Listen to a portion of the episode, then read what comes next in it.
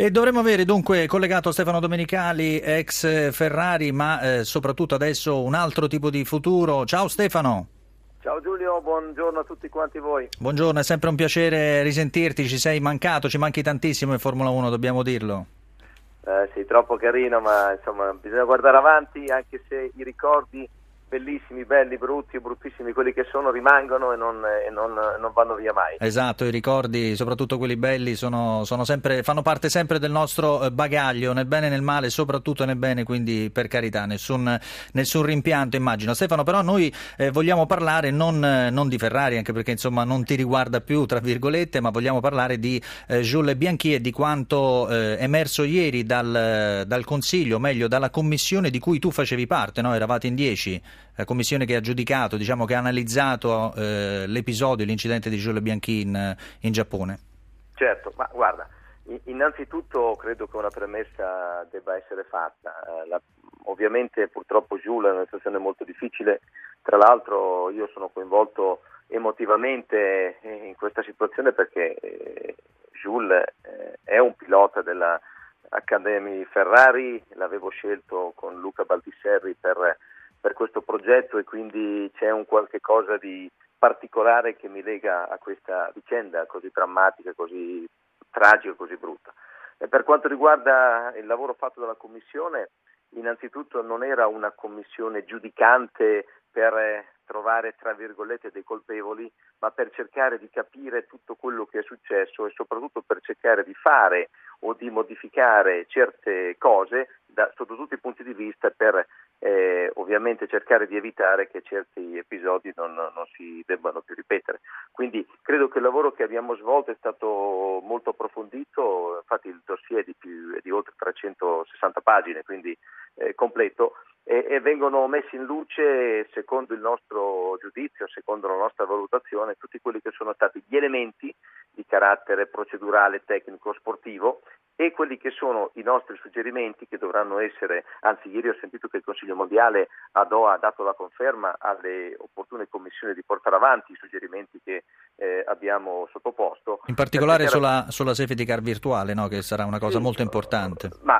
quello è un, è un, aspetto, poi ci sono aspetti di carattere tecnico, aspetti relativi alla sicurezza delle piste, eh, aspetti che devono essere seguiti dai piloti, eh, miglioramenti anche per quanto riguarda determinati aspetti tecnici della vettura, quindi io credo che eh, ci sono tante cose che devo dire da questa bruttissima eh, bruttissima davvero esperienza, io credo che la Formula 1 e non solo la Formula 1 perché tutto quello che noi abbiamo proposto varrà per tutto il mondo dell'automobilismo, dalle serie minori alla Formula 1, quindi speriamo che eh, che, che insomma, i passi nella direzione di migliorare la sicurezza, che non è mai abbastanza nel, nel, nel motorsport, eh, possono essere fatti da subito, perché il nostro suggerimento tra l'altro è quello di adottarli all'inizio del mondiale del prossimo anno. Abbiamo collegato anche Alberto Cerruti, Stefano abbi un altro minutino di pazienza, poi ti lasciamo libero perché sappiamo che, eh, che hai da fare. Alberto Cerruti della Gazzetta dello Sport, ciao Alberto, vuoi fare delle domande a Stefano?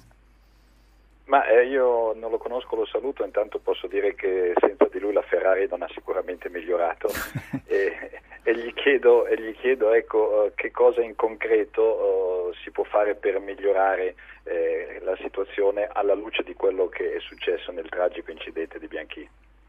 Ma eh, io credo che gli aspetti, eh, dunque quando parliamo di, eh, di eventi come quelli che sono successi a Suzuka, è chiaro che ci sono tanti aspetti da considerare.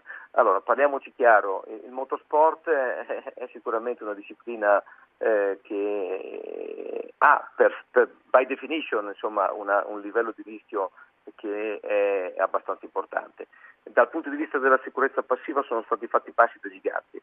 Eh, proceduralmente io credo che tutto quello che è, è stato messo in piedi, quello che dovrà essere migliorato, eh, sia una buona base di partenza, però è chiaro che ci sono condizioni che se uno degli elementi che compongono questo puzzle eh, non vengono tra virgolette rispettati o per, anche per motivi di fatalità, è inutile negarcelo, e allora la situazione diventa difficile. Io credo che fattivamente in concreto la proposta relativa al rispetto in condizioni di doppie bandiere gialle, pista, che siano piste con una via di fuga incredibile o che siano piste che non abbiano via di fuga, credo che sia un primo passo necessario perché eh, dobbiamo, lasci- dobbiamo evitare che i piloti possano dare un giudizio del fatto che siano meno in grado di controllare la vettura in condizioni di rischio perché ovviamente un pilota cerca sempre di massimizzare la prestazione. Nel momento in cui isoliamo questo elemento, io, ed è questo che noi abbiamo richiesto, credo che già una buona parte di un rischio che può essere gestito possa essere eliminato.